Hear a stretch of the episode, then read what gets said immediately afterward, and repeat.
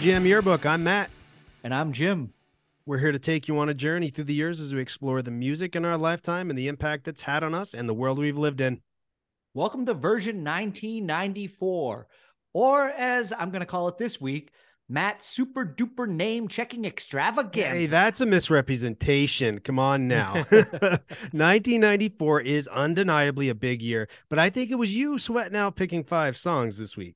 I made you wait. Oh, I need more than five. yeah, I know. I made you wait a few days before approving your request. So, uh, so there was some sweat bullets coming down.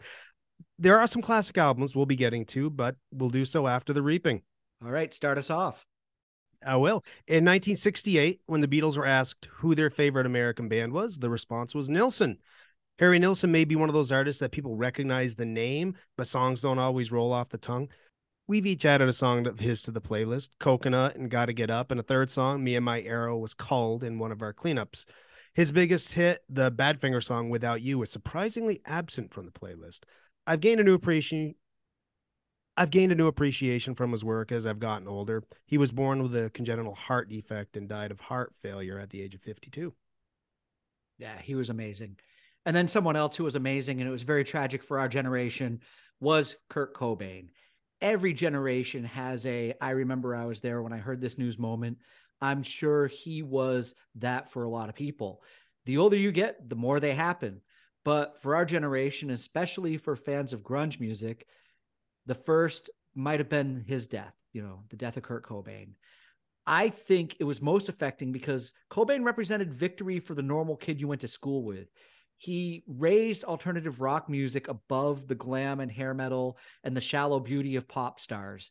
He united the outsiders, and all at once, it was like a flame went out. I remember coming home from work that day, and three friends were sitting around the couch watching MTV News. They told me what had happened.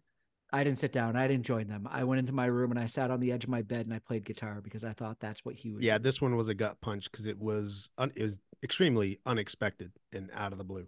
Yeah. Yeah. And then someone that I'm going to bring up who is not a celebrity, but he was in Bennington in 1994, where I lived. And I asked you earlier if I could just give a shout out. That's to Jim Woodard. He was a DJ music extraordinaire in Bennington, Vermont.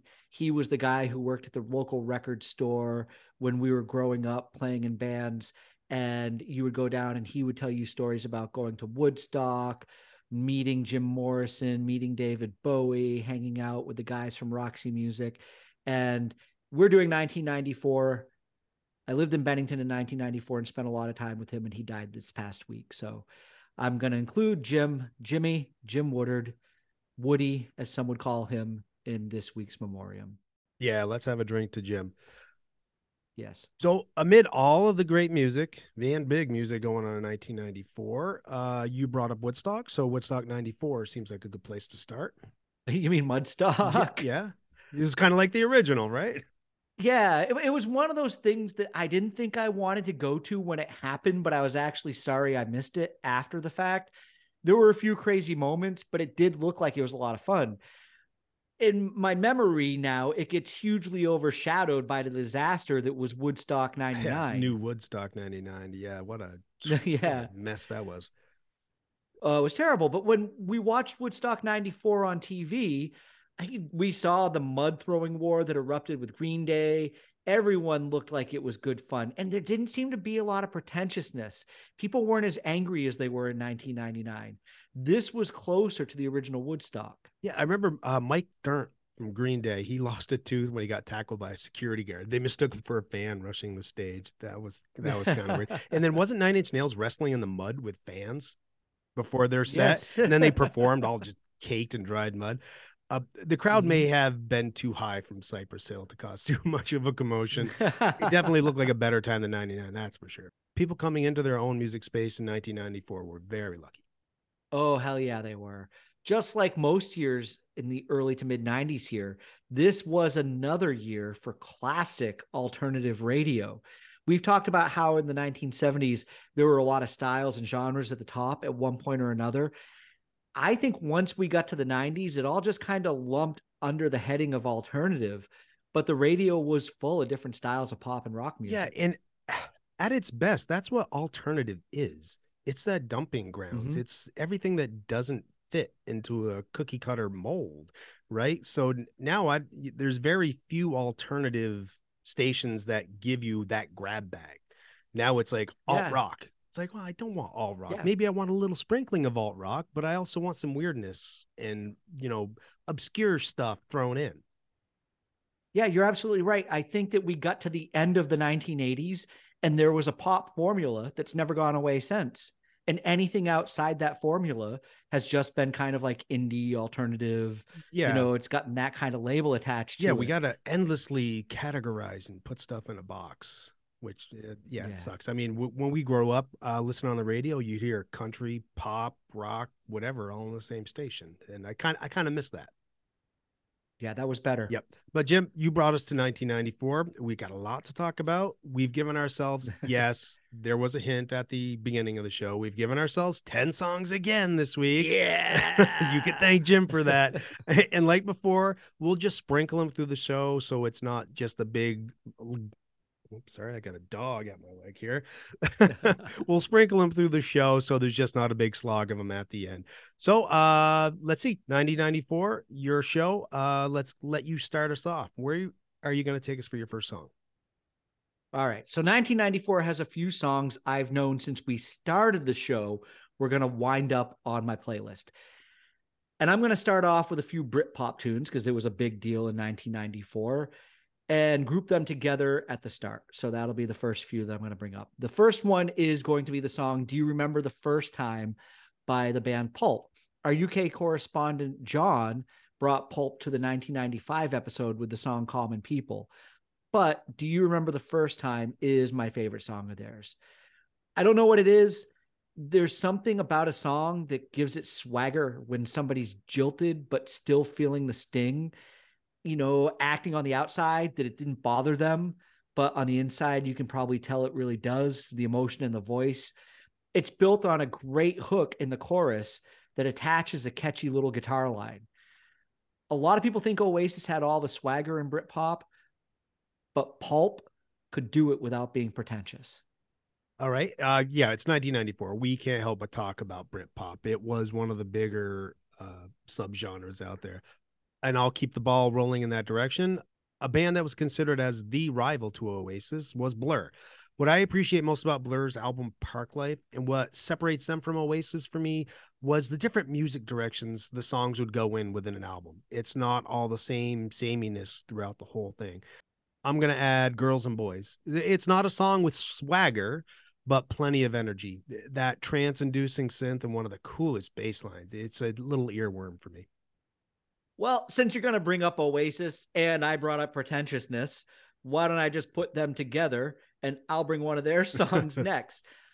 That song is Married with Children. This song is exactly the opposite, though, of the huge sound on their big debut album, Definitely Maybe. Oasis, they have a great story. They are that dream of a band that goes and plays in a club, and a guy from a label comes and watches them and signs them. And a year later, they're one of the biggest rock and roll bands Cool. in the world. So another band had the gig booked, and they only had enough music for half the show. So they asked their buddies Oasis, "Do you want to come up and play the other half of the show?" Oasis were like, "Yeah, sure." They came up to Glasgow. They played King Tut's Wah Wah Hut, and there happened to be a guy in the audience that could sign them to a label, and that's how it happened. It's amazing. Jeez. And then they became All the luck, Critics. all the luck. oh, they had all the luck. But this song that I'm going to put on the playlist is Married with Children. It's almost like they decided to stick a demo on at the last minute. It's just a clean tone electric guitar and a vocal. They overdub a lead solo, but that's it. The other songs, Live Forever and Supersonic, made them superstars without a doubt. But this is my favorite song on the album. I love it because I can pick up an acoustic and play it and not sound too unlike what they sound like doing it on the album. You like to be able to do that. It's a simple, catchy little ditty. The lyric, your music's shite, it keeps me up all night. It's just, it, I, I, I think I learned shite from there. So, yeah, it sounds like it would be one of those hidden tracks, you know, track number 99 at the end of the CD, where there's this Yeah, big gap and you're yeah. like, oh, what the hell is this? Um, so is it just us that thinks Oasis is pretentious? It's got to be. No, it's got to be just the Gallagher brother portion of it. That you know that constant infighting between the two, and I'll, I'll Ah. be honest. It always seems to be that Liam might get most of the hate.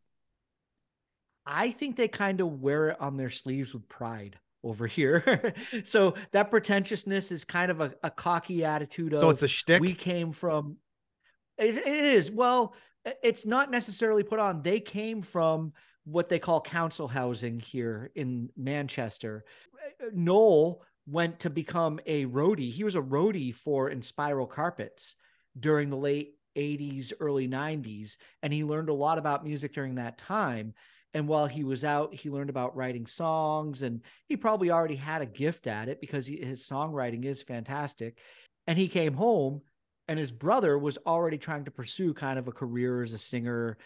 It's a rags to riches story, Mhm. but in a sense of a, a lot of chest boasting, you know. oh yeah, uh, the chest beating, the peacocking. yeah. Fake it a- till and you that- make that's it. kind of they came from a very poor background and then became some of the biggest stars in the world of They music. certainly did. And I think that regardless, and I think that there were a lot of people who loved them and hated them at the same time.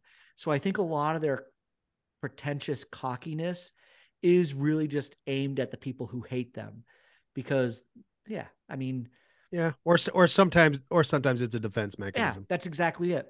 They didn't help themselves half the time though. So No, all right, all right. No, they let's didn't. let let's move on. yeah, let's move on from Oasis. And and something that will become apparent by the end of the show is that 1994 had some really big albums. Soundgarden had achieved some success before 1994, but Superunknown was the major breakthrough album for them. They debuted at number one. All of a sudden, everyone was a Soundgarden fan with good reason. It's a great fucking record. I'm gonna add My Wave. That quickly became my favorite. Matt Cameron's drumming leads the way on it, and it doesn't just carry the beat, but it plays within the melody of the song. You know, he's to me, he's kind of like my Jimmy Chamberlin. You're right. He's a great drummer. I have no problem with him. And I've learned to appreciate him a lot more over the years as he's been drumming for Pearl Jam. This is a cool song. Great to have on the playlist. I know most of those radio hits because of hearing them over and over again on alternative radio over the years. My Wave was one of those songs when I put on and listened to last week preparing for the show when I saw your 10. And I was like, oh, yeah, Oh yeah. this song's great. like, I actually think I like this better than those songs that were all over the radio. Oh, I do too, by far. So yeah, yeah. So that's cool. All right. So I'm gonna go back to my Britpop stuff because I'm not out of that rut yet. But it's not a rut. It's a good place to be. And my third song is by the Stone Roses. They've been credited by some for actually starting the Britpop movement. And to be honest, sorry, people out there, if you're a big fan, I am not. Every one of their songs is just kind of a little samey, samey to me. Same beat, same tempo.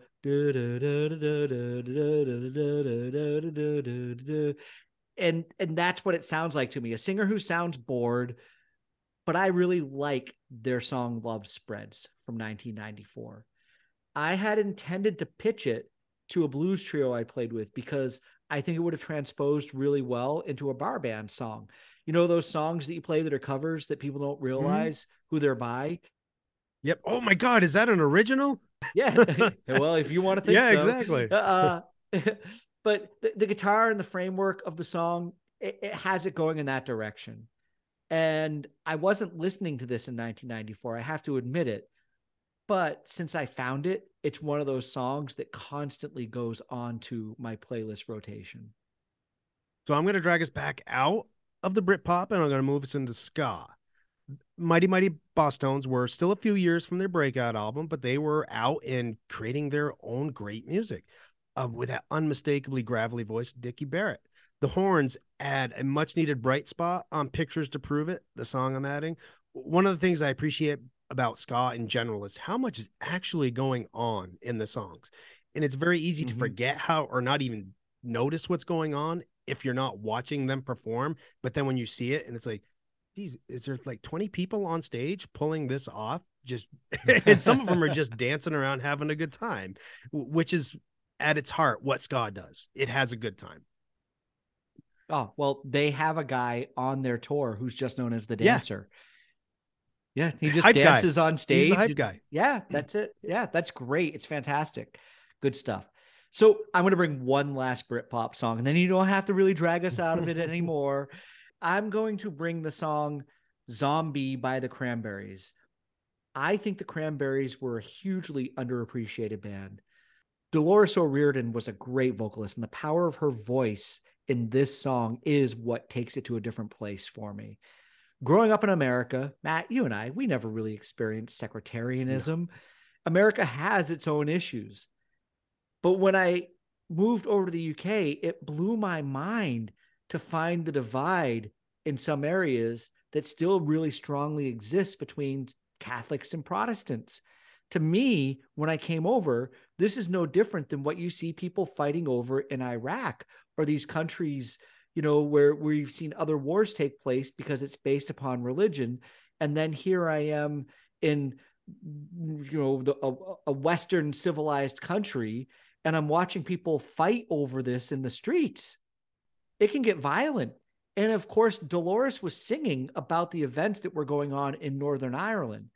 At the time this song was released, the British Army still had a presence and random bombs were still going off across England and they were injuring and killing people.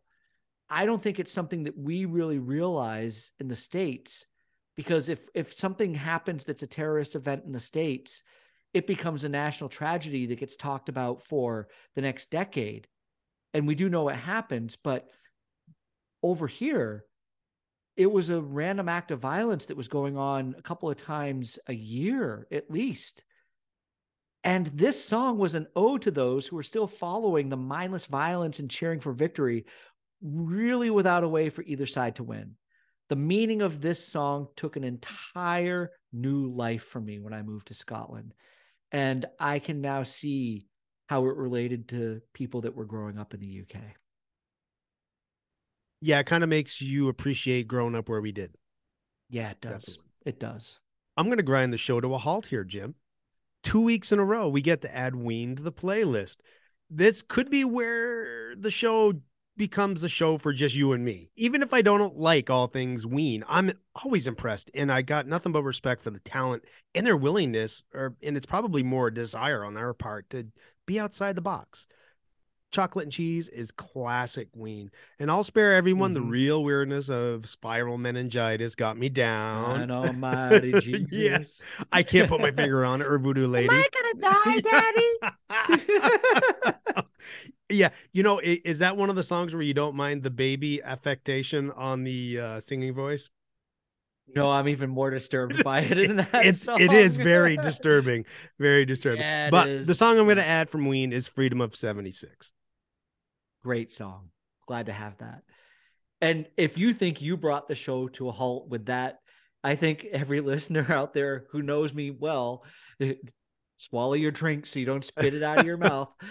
I am going to bring fish and the song sample in a jar. What? What? What? playlist. Yeah. I had a good friend who brought the Hoist album over to my house. And now when I remind him of it, he tries to deny it. It's but no, I never brought that album over. Dude, I know Hoist because you brought it over. Don't deny it. That's a good album. It is. It's it's such a good album. And in my opinion, some of their best work. It's just a shame that they have such a rabid fan base that got jealous when more people started to actually listen to them because they had songs that were radio worthy. This album's probably what put them over the top though and solidified that entire fan base eventually. I love the sample harmonies, piano, and Trey Anastasio's lead. And then you throw in lyrics like, I saw you dancing with a lay you up on Lemore's bed. And it speaks right out to those Vermont hippie kids. It certainly does. And you know, I've talked about not picking up on lyrics right away. So I remember singing this song and that line in particular, just singing gibberish. And when I finally read the lyrics, I realized I wasn't that far off. And I felt No, it is a lay. yeah. Yeah. And I felt in Lemore, I- come on, what the hell is that? I, I was singing Leroy. I yeah. think, Leroy's It- so yeah, we're breaking a streak right here of giving Fish a hard time. Uh, again, I don't like Olive Hoist. As a whole, it is a really good record, but I'm gonna add Down with Disease from Fish off the same album. It's a surprisingly catchy tune, and all the fans that um don't like new fans coming on board, well, you should be happy that this album helped Fish reach more people. Uh, you're exactly right. These fans are probably the ones that help them continue to have their career and tour with the uh, massive stature that they've had. So, yeah, good song. I love Down with Disease. I would take either of these two songs onto the playlist any day. But I'm going to backtrack a little bit here. No, don't worry. I'm not going back to Britpop. but since you jumped in on Fish with me, I'm going to take a Ween song to the show. I might be in the minority because of the first verse. Take a piece of tinsel and put it on the tree. That to me makes Roses Are Free a Christmas song. I'm all for it.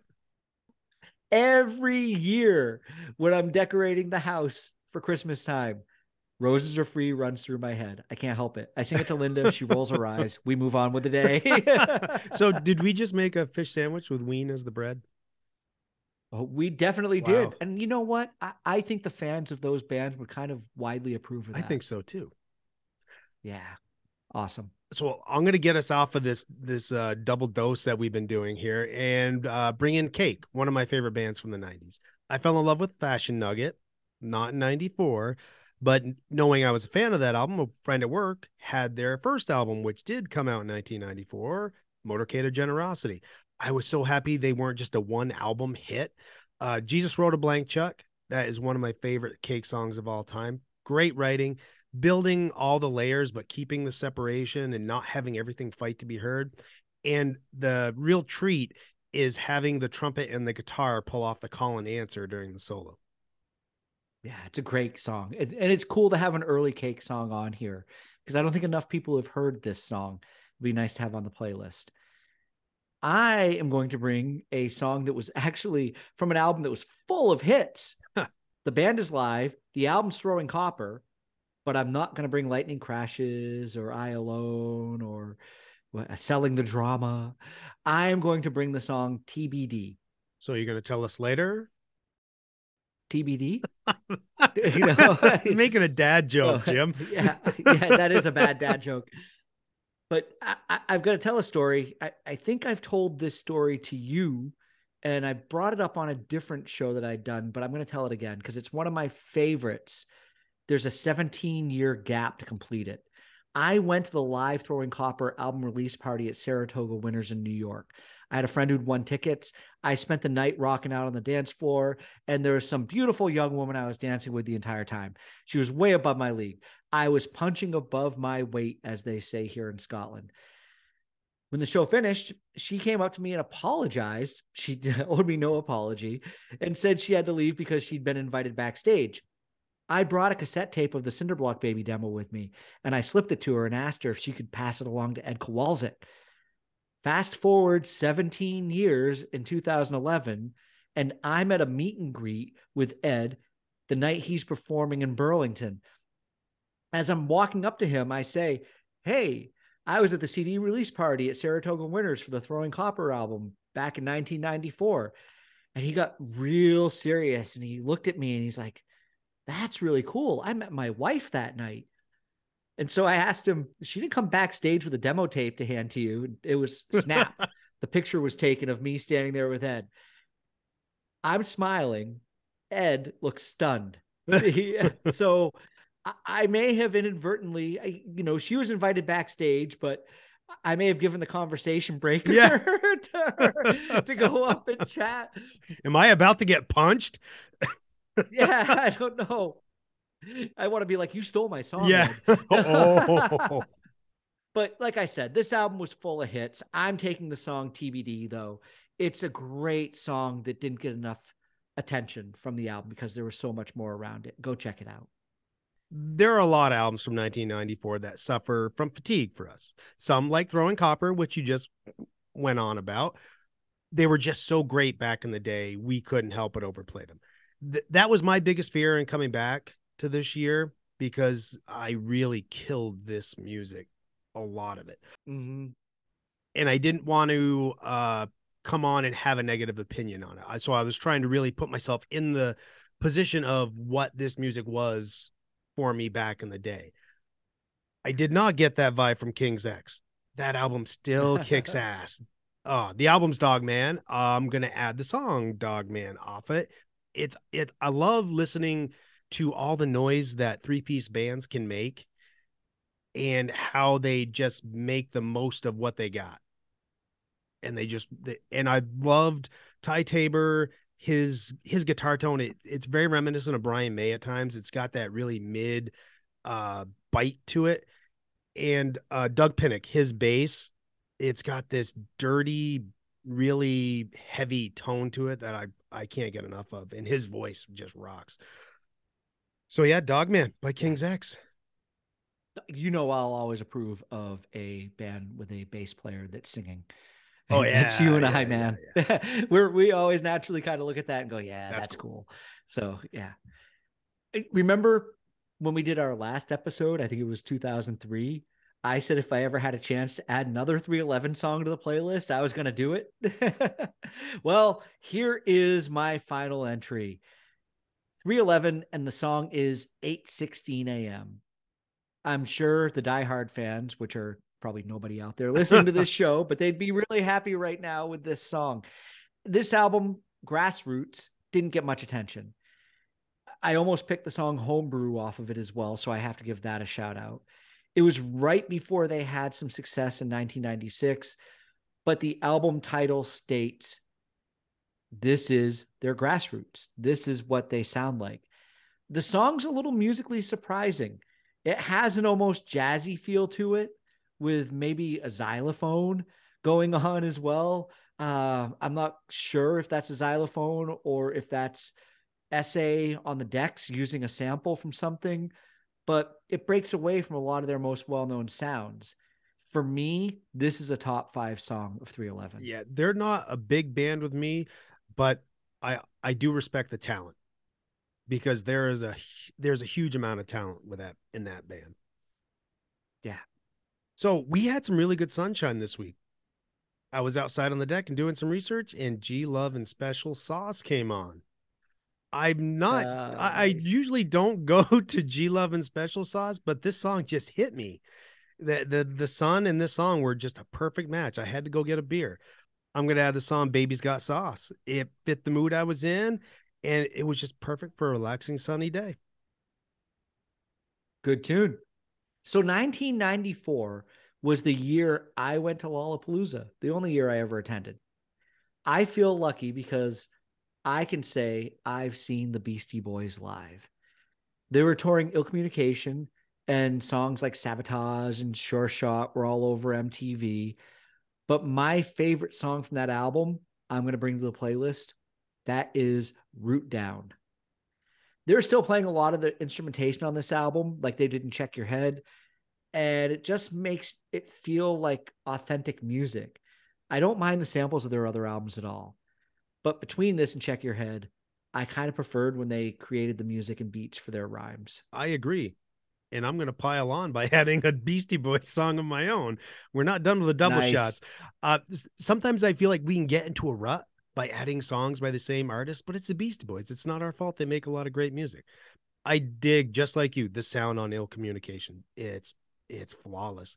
There's a rawness and an edge to it, and I'll pile on with what you said about the authenticity, sound and feel of of it, just Mhm. because of the the the sound. It sounds like they didn't put a lot of care into it, but at the same time, it they did.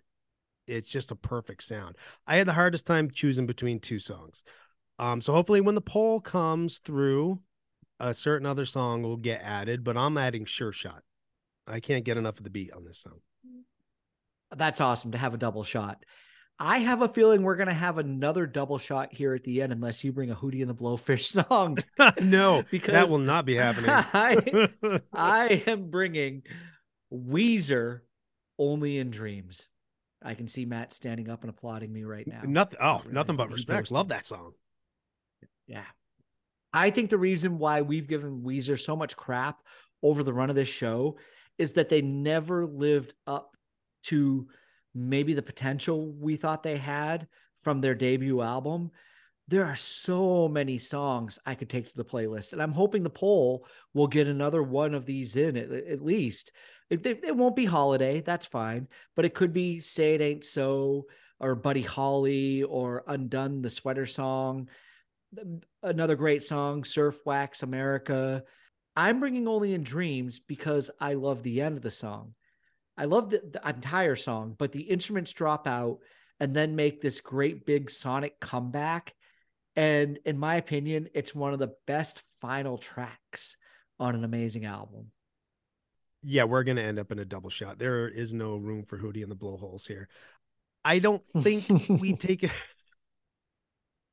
I don't think we've taken advantage of the good Weezer years. So people really have they must have this thought that we just don't like Weezer. Um, but there just came a point in their song construction where it felt more like a science project and less like heartfelt rock music to me. Mm-hmm. Um, but the green and the red albums, they're they're obviously under the beneath the blue album if I'm going to tier them. Uh, but they're spectacular albums that I can keep coming back to. I have a feeling, yeah, Buddy Holly or Undone, they have a better than average chance of making the playlist from the poll. So I'm going to stay away from mm-hmm. those. You added the last song. So I'm going to add the first. My name is Jonas. This is the 20th century Fox fanfare of not just the album, but of their career, right? It's been an incredibly long, successful career spanning a couple generations now. And Jonas is a proper yeah. hello to the world. It is. It is. It's a great start to the album. It's crazy to think that after all we just talked about, there are still a bunch of albums that were also just as huge. So, like I promised at the start of the show, Matt, it's that name checking extravaganza time. Your time to shine. So, start us off. Oh boy, here we go. Yeah, it's weird how at the beginning I said we were just going to sprinkle the names into the conversation instead of having one big long slog, but we just ended up having one big long slog, anyways. but anyways, yeah, let's get into the name dropping. So after this list, there will be questions from the audience about why we didn't choose any of these. Because these are these are some pretty huge albums we're about to list. Hootie and the Blowfish, we've been joking about, but cracked rear view. It threw me for a loop when I saw it in the list of releases because chronologically, it just didn't fit. I don't really remember it being out at the same time as some of these others, but regardless, Hootie was the big thing for a hot minute. That loser Beck released Mellow Gold. Ah, uh, Loser had to be the most played video on MTV yeah. that year. It was on like every 30 minutes. Yep. This was another one that threw me for a loop too, but I think I figured it out. Why? Because I spent the first part of the year living in Bennington and then I moved up to the Burlington area in the second half of the year. So I think that's where I'm getting mixed up chronologically. It was like two different two mm-hmm. different lives with me. Uh, but then we had Dave Matthews Band, or uh, we can call, can him Dave. call him Dave. Yeah, yeah. Would people understand Dave under the table and dreaming? Um, and one of the biggest ones, Green Day, Dookie, is one where listeners will shake their heads for yeah. not having a song added to the playlist. It was huge and a major breakthrough. But personally, I killed this album for myself. But I listened to this thing nonstop some days uh, but I won't say no to a No, I, am feeling a little guilty not bringing a song when I come around. Longview, Basket Case, like which one goes on the playlist? Yeah, help us, Julie Ricker. You're our only hope. yeah, because when I think back at what this album meant to me back in the day, it does feel wrong leaving a song off it. Uh, then we got Nine Inch Nails, Downward Spiral, which I am incredibly surprised that you, Jim, did not add a song from this. I'm one. a little surprised too. I, I did go back and listen to it. I've got a great double vinyl picture disc of this. I guess it's one of those things where I really needed it at an angry point in my life, but I don't need it so much now as I've gotten older. I don't need to be reminded of why I was angry and needed it once upon a time. Uh, yeah, and you're you're not wrong, and I think that's why I started getting out of metal and nine inch nails type of music to begin with. I, it just didn't fit a need in my life mm-hmm. anymore. So, uh, Nirvana Unplugged was the perfect Nirvana album to have in 1994, as it felt like after Kurt died, fans were mourning and celebrating the music for the rest of this year. Yeah, it still sounds amazing today.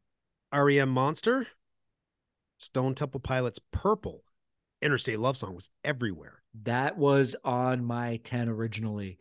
I really hope it makes it in the poll. I love that song. I played that in a cover band. I've talked yep. in the past about playing songs with a band and you just love playing the bass line on.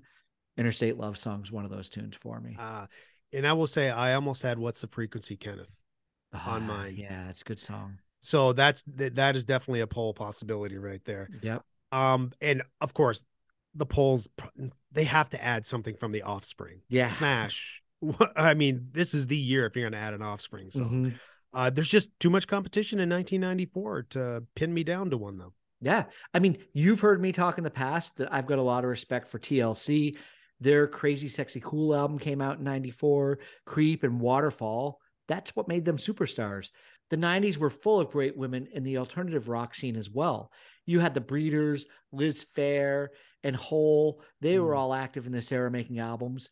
My nod would go to Veruca Salt for having one of the coolest band names ever. And the song Seether rocked. But then we also had Pearl Jam's Vitalogy. We all waited on this. We had their 10, then we had their second album come along, Versus, which kind of disappointed. And we were waiting for Vitalogy to lift them back into the good graces of Pearl Jam and what they'd meant to us on their debut album, but it wasn't kind of meant to be. Nothing Man, Better Man, and not many better songs. Yeah. This was the album where they shed a lot of fans of their debut album 10. Yeah, and despite my overall disappointment with Vitalogy, it was the album that got me back into collecting vinyl. Uh, maybe they should have concentrated on the music instead of Ticketmaster. Yeah, yeah, they should have. It, it, it would have helped. There was the band Portishead, critically acclaimed, award winning, and then where did they go? They disappeared. yeah. Uh, Alice in Chains, Jar of Flies, they were consistently making good music. Uh, we had a Pink Floyd album in 1994, The Division Bell. This was the last full band album, and it wasn't bad, but it wasn't what they wanted to be remembered for, I think. No, it, it was an album of almost normal songs you know, n- not what they're legendary for. High Hopes and Take It Back. They're good songs. I wouldn't call them classic Floyd, as most of the album kind of just sounds like an updated rehash. Yeah. And then, dude, we had Rusted Root and Blues Traveler moving right along. yeah. Uh, send me on my way. I'm not sure how I feel about that song now. Sometimes a song needs to come on randomly and then I'll know. I, have no idea about that other band. I'd never heard of them. Yeah, to me, "Send Me on My Way" is like one of those great nostalgic film songs. Now you just put it on in a movie, yeah. and you know you are in 1994, and that's all it needs to do to serve its purpose. Some amazing hip hop in 1994. Biggie, the Notorious B.I.G. To be honest, this almost made my 10 as well. The album "Ready to Die," the the song "Big Poppa." I missed this when it came out, but I think it sounds great now. And I'm also always kind of chuckling to myself when I listen to Biggie from this era because you hear uh, P. Diddy, Sean Puffy Combs in oh. the background of all the songs. And yeah, oh yeah, being the hype man. Yeah, he was the hype man, and it's just funny to kind of hear them. A complete opposite of that. In 1994, Tom Petty put out possibly his last amazing album. You know, the one that really stood out, Wildflowers. The title track Wildflowers, once again, almost in my 10. I love that song. And the song You Wreck Me, that is classic Tom Petty. Oh, after I saw you shout out this album, yeah, You Wreck Me. Boy, I had some thoughts and did some bargaining over what I could drop to get that into my list. Uh, I really like this era of Tom Petty, Full Moon Fever, Into the Great Wide Open, Wildflowers. Those are classic Tom Petty records for me. Yeah. And one last shout out to rap and hip hop. This is the year of Nate Dogg and Warren G in the song Regulate. This actually has poll potential, in my opinion. It still gets airplay over here in the UK, but they mash it up with Michael McDonald singing the chorus to I keep forgetting I'm not in yeah. love anymore. So it, the original sample track is there, but then all the rhyming over the top. It, it's like it makes it a five minute version of the song, but I like it. It's better that way Uh, yeah, and I bet Coolio has an outside chance to with Fantastic Voyage. Oh, definitely. Good yeah. shout. Good shout.